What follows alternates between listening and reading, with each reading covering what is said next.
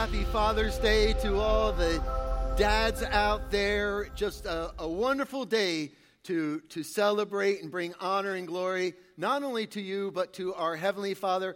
Welcome those who are joining us online to you, and happy Father's Day to all the dads out there. Uh, today, we are wrapping up a five part message series that we have done on the life of David. And on this Father's Day, I want to remind you of something that very few of us need to be reminded of, but I'm just going to remind you of it anyway. Are you ready? Here it is Life rarely goes as planned. Did you know that? Life rarely goes as planned. Just yesterday, my wife and I it was the first Saturday, the first opportunity we had to go to Ocean Grove. Usually we've gone four or five times by now, but it, it's just been so busy. It's been rainy. So we get down there, and I, am so excited for the first time there. In fact, we saw Diane. We always see Diane there, and she said hi to us, and, and she blamed me for what took place. The clouds rolled in. We had to go home. But anyway, so we get there, and we always get breakfast at Dunkin' Donuts, and, and there's, for me, a cup of coffee, sitting on the bench, overlooking the ocean, with my paper in hand, just thinking about the Lord. It doesn't get much better than that. So we get to the bench, and it's windy. So I put down our beach, our beach bag and my coffee on the, on the boardwalk, and we're wrestling with the blanket to get it covered because every time we put it down, the wind blows, and, and we're wrestling with it. And little to my knowledge, that the wind blew over the beach blanket like a domino effect, hit my coffee and knocked it over. So we get the blanket finally down. I reach down to get my coffee. The coffee cup's lying sideways with nothing in it. And we had to wrestle for a parking space. My wife said, I just, how many know life rarely goes as planned? We put on the suntan lotion because it was hot, even though it was windy. And I mean, three minutes later, the clouds roll in, there's no sun, and it's just cold, unpleasant. And in basically a half hour, we left. How many know life rarely goes as planned? However, everyone should have a plan. It's good to make plans. Plans are good. I'm a planner. I love plans. I love routine. I'm not fond of change.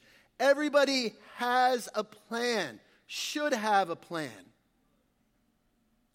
But you also have to recognize the reality is that reality is greater than our plans. I want you to know I already have my two weeks vacation all planned. Sunny for 14 days, between 80 and 85 with low humidity. Plans are good, but not all of our plans work out the way we planned them. And at the end of the day, we realize that we have literally no control over some things. And at the end of the day, some of our plans, some of our dreams are never fulfilled title of my message today is When Dreams Don't Come True. And ex- excuse me, but on this Father's Day, we're going to take a look at a very sad picture of a father and son relationship that has gone bad. For me to do this, for you to understand the whole picture, I thought about this last night. In order for you to understand the whole picture today, I have to connect some dots. And as I connect the dots, it's going to form a picture which gives you better insight into the message this morning. So just bear with me. It all started in 2 Samuel chapter 11 with Bathsheba. And from there on in, David's family was just destroyed. It all started in chapter 11 when David sent his men off to war, and David, as a king, didn't go himself with the men. Now, throughout this whole series, we've been talking about how God didn't want Israel to have a king.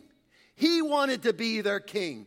But Israel wanted to be like other nations and they asked for a king and God said, "Okay, I'll give you a king, but along with the king there's going to be consequences."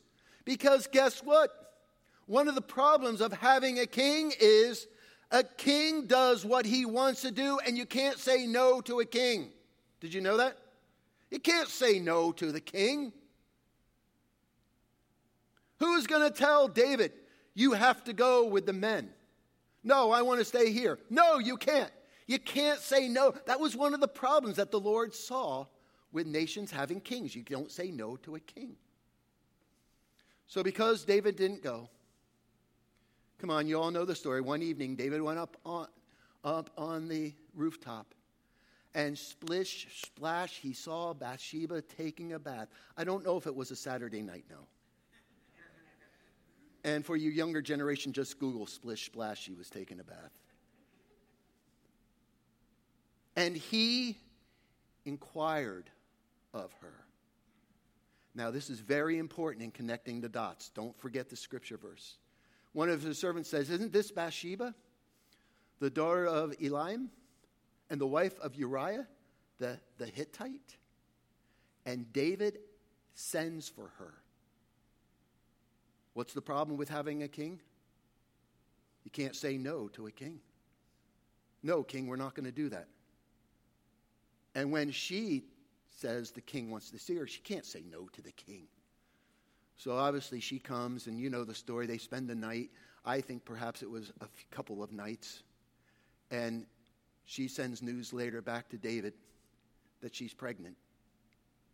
Well, David says, I'll, I'll, I'll take care of this. I'll, I'll take care of this matter. I'll just get your husband to come in from war. And he gets Uriah come, come in from war, and he just asks. And Uriah was a tough fighter, he was a tough warrior.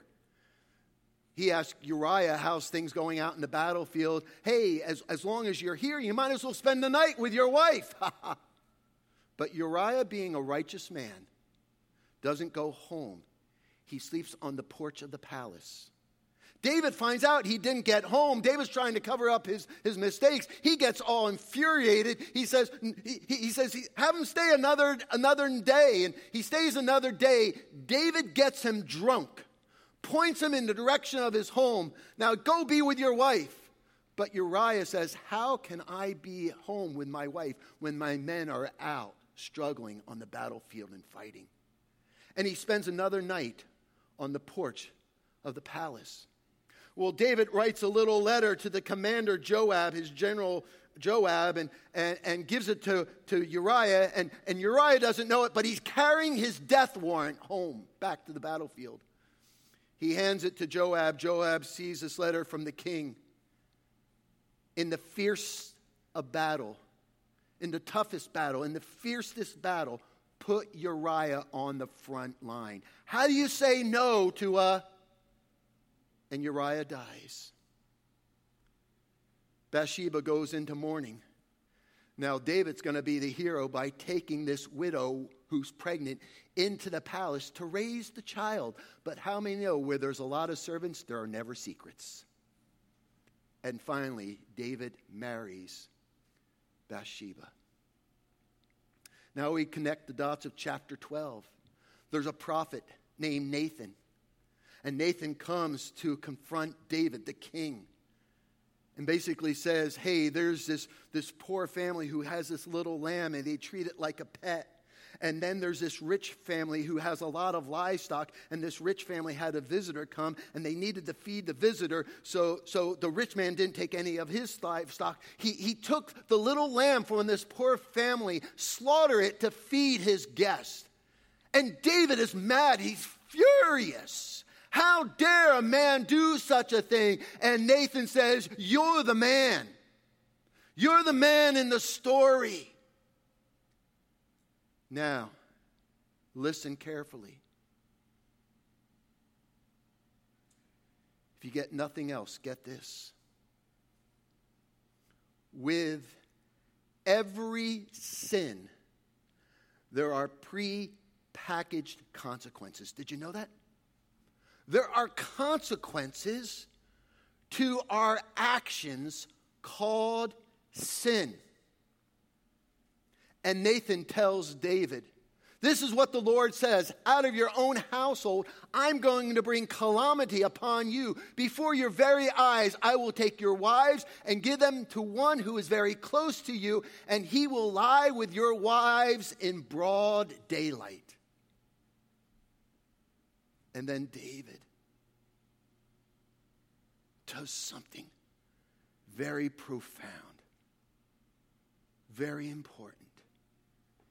David weeps before the Lord and says, I have sinned against the Lord. What made David a man after God's own heart, even though he was a flawed man, as a king, he still allowed the word of God to break him, and he recognized that there was a greater king, God. I've sinned against the Lord. And David said, The Lord will take away your sin. You will not die, but there will be consequences for your actions.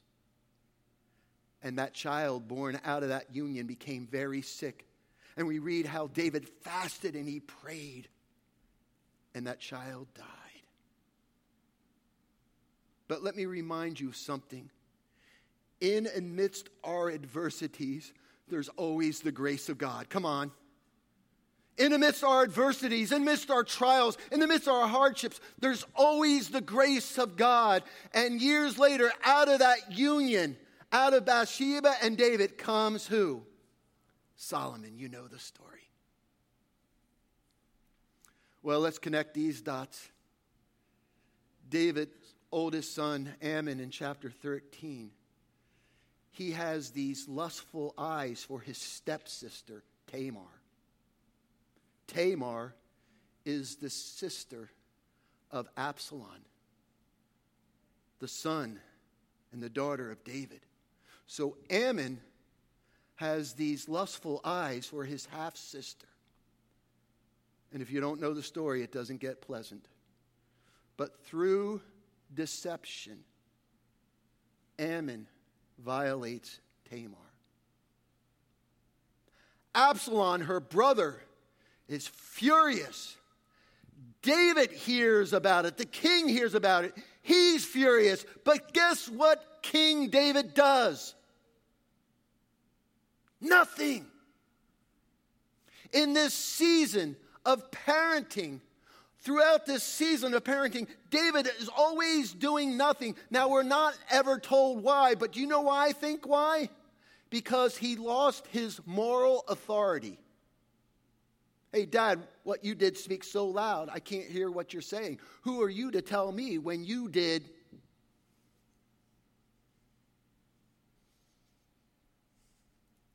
And Absalom, because his father won't do anything with Ammon, Absalom gets his mighty men and has Ammon killed, murdered.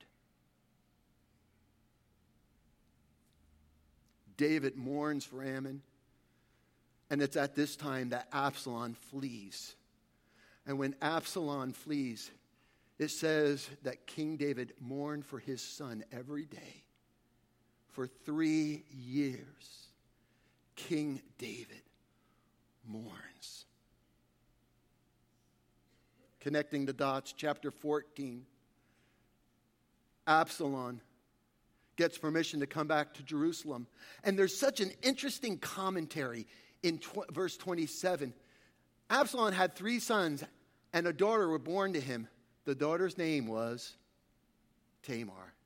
Don't you think that his sister wasn't so special? So special, he names his own daughter after his sister. Absalom is in now Jerusalem for two years. For two years, he's back. But he doesn't get to see the face of his father, the king. Five years has passed. And the end of chapter 14, the king summons Absalom, and he came and bowed his face down before the ground. And the king kissed Absalom, and they all lived happily ever after. Happy Father's Day!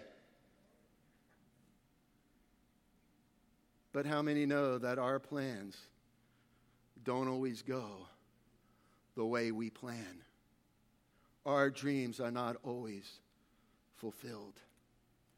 Now, we've connected the dots.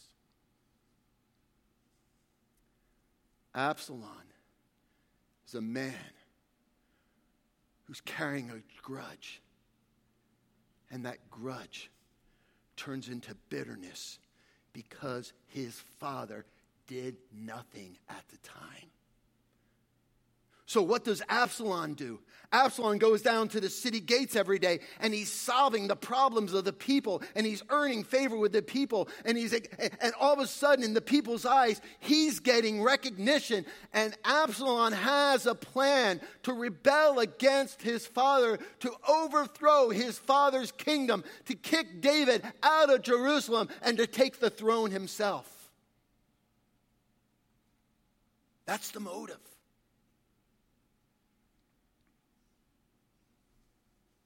Listen, I want to talk to you about bitterness for something for a moment. Bitterness, if it's not dealt with, I'm telling you, it will get the best of you. There's an awesome scripture verse in Hebrews chapter 12, verse 15. See to it that no one misses the grace of God. Uh, hey, where there's bitterness, there's always grace. See to it that no one misses the grace of God, and see that no bitter root grows up to cause you trouble, to defy many. Here's the problem bitterness is a root. A root, you can look at trees, you can look at flowers, but do you see the roots? No, because it's underground.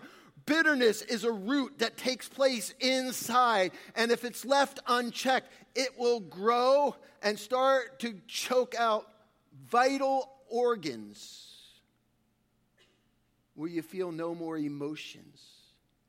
It'll choke out your spirituality.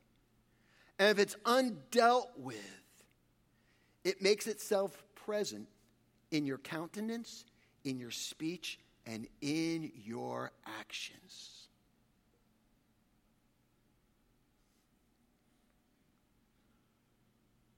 And all Absalom can think of is revenge because my father did nothing when my sister was violated.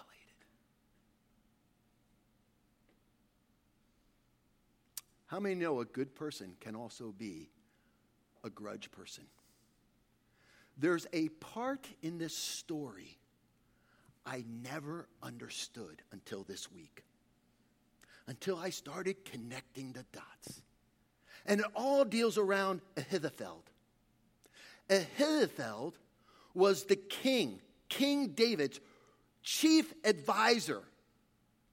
In those days, the advice of Ahithophel was like that of one who inquires of God. That's how both David and Absalom regarded Ahithophel's advice.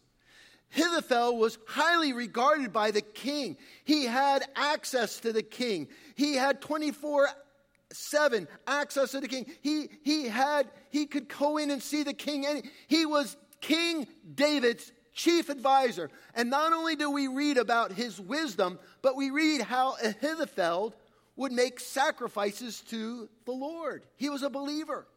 And not only was he a believer, not only was he a wise counselor, but even in Psalms 41, David says, even my close friend. And he's referring to Ahithophel. We know that Ahithophel was a close friend to David, whom I trusted, whom shared bread with me, but yet we're going to see Ahithophel turn on the king, which I never understood. How could this trusted friend, this worshiper, this wise counselor, this close, loyal friend, how is it that he would rebel against the king? I never understood.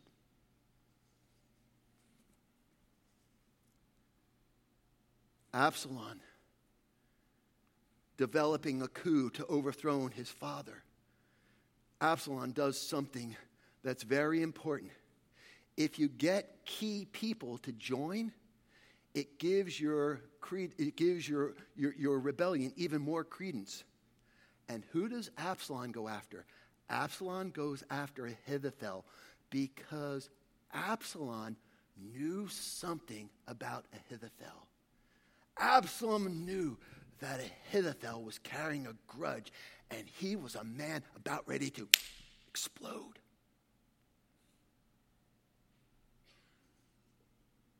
Now, we've connected the dots. Are you ready? At the root of most bitterness is grudge. It was like ding, ding, ding, ding when this went off. In 2 Solomon chapter 23, it lists David's 30 mighty men. And one of the men is Eliam, son of Ahithophel. So Ahithophel, David's chief counselor, had a son, and his name was Eliam. Now, where did we hear that name before? Remember when King David inquired of Bathsheba isn't that Bathsheba the daughter of Eliam? Come on, put it together.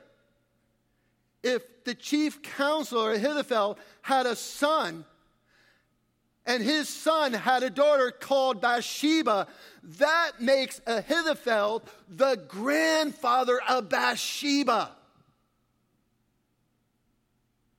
Now, it made all the sense in the world. Here was this grandfather, a close friend to the king, who still held a grudge of bitterness because of what the king did to his granddaughter, as well as having his son in law killed.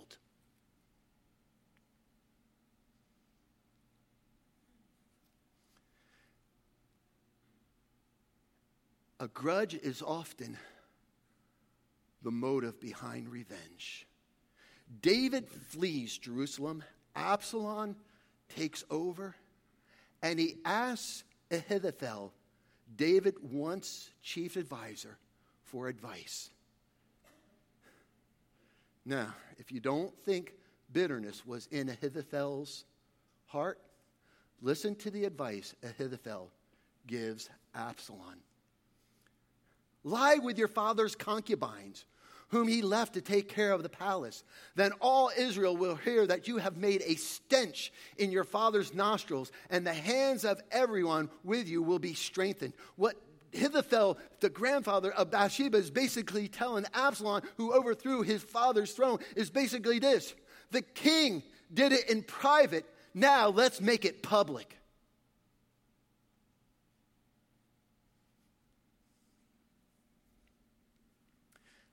And wasn't it Nathan, the prophet, who said, Even a very close one of yours will sleep with your wives in public? The fulfillment of prophecy. And that takes place. The second advice never took place, but listen to what Ahithophel said. Let me, Absalom, let, let, let me choose 12,000 men and set out tonight in pursuit of David. I will attack him when he is weary and weak. I will strike him down with terror. Then all the people will flee. I will strike him down, only the king, and bring back the people. What is he looking for? Revenge from a grudge that turned into bitterness that left unchecked. And now he wants revenge. Do you know the story? Absalom did not go with Ahithophel's advice. He took the advice of another counselor. And isn't it interesting in Scripture when Ahithophel rebelled against David, David prayed, Oh Lord, make his advice like foolishness. Because Ahithophel's advice wasn't taken, Ahithophel saddles his donkey. He goes home, puts things in order, and he takes his life.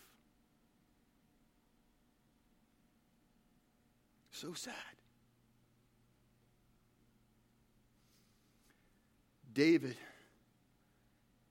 his mighty warriors, he divides them into three different uh, sections and goes up against Israel. But David gave special orders to all of his generals do not touch the young boy Absalom. Do you see the love of a father for his son despite what his son's done? Don't touch him.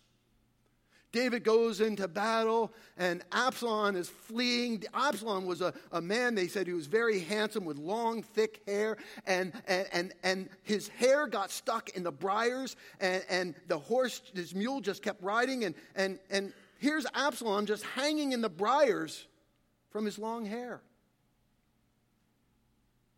And one of David's generals, General Joab, comes with three spears, even though he was told not to touch the king's son, and throws three spears right in his heart and kills the king's son. Happy Father's Day. Just hang with me here. Absalom dies. And chapter 18 ends with, My son Absalom, my son, my son Absalom, if only I had died instead of you. Oh, Absalom, my son. Where's the Father's Day message in this? Hey, I realize sometimes plans don't go the way we plan. And sometimes there can be hurting fathers, hurting mothers, hurting grandparents. But listen, if you don't deal with those hurts, Absalom and Ahithophel, both who didn't deal with their bitterness in this story, they end up dead. David a man who could have been bitter was still broken by the king's words. Do you see it? A hurting father who found peace in God.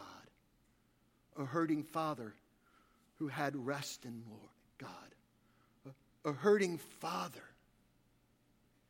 who still trusted and had hope a hurting father who still believed the best about his kids. Let me die. If only I could die instead of you. Even though David was flawed, he was a man after God's own heart. Why? Because he would still allow God's law to break him.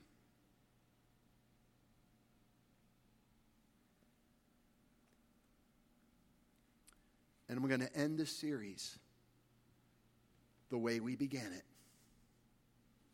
with a prayer of David from Psalms 51, paraphrased 1, 3, and 5.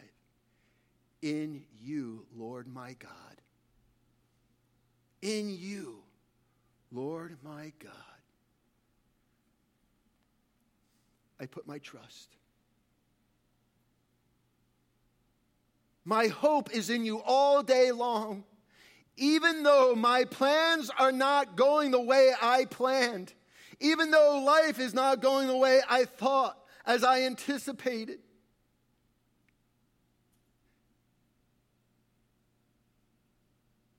In you, Lord, my God, I put my trust. and my hope. You see, a believing parent, a believing grandparent, they never lose hope. They always hang on to the promises of God's word. They realize the power of the Holy Spirit can transform at any moment.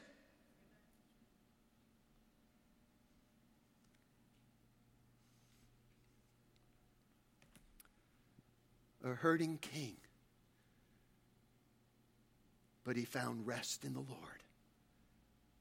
In you, Lord my God, I put my trust and my hope is in you all day long. Would you bow your heads with me? Pastor Bonnie, you can come.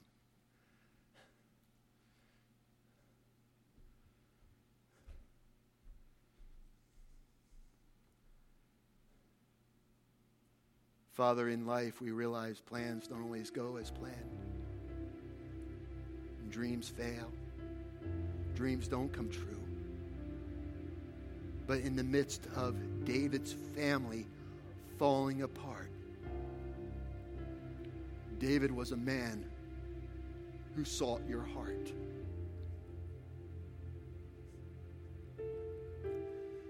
And in the midst of one who could be so bitter, we constantly see him mourning for his sons. In spite of bad decisions, he kept praying for his sons. And Lord, we've seen the opposite side of holding grudges, bitterness, anger, and what it will do to us. So, on this Father's Day, moms, dads, grandparents, our takeaway is not to be destroyed by hurts, not to become bitter, not to become resentful, not to hold grudges but in you, Lord my God, I will continue to trust. And my hope is in you all day long.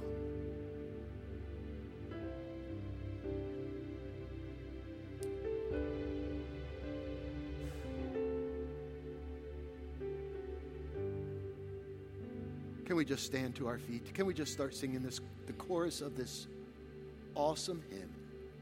Great is thy faithfulness. Great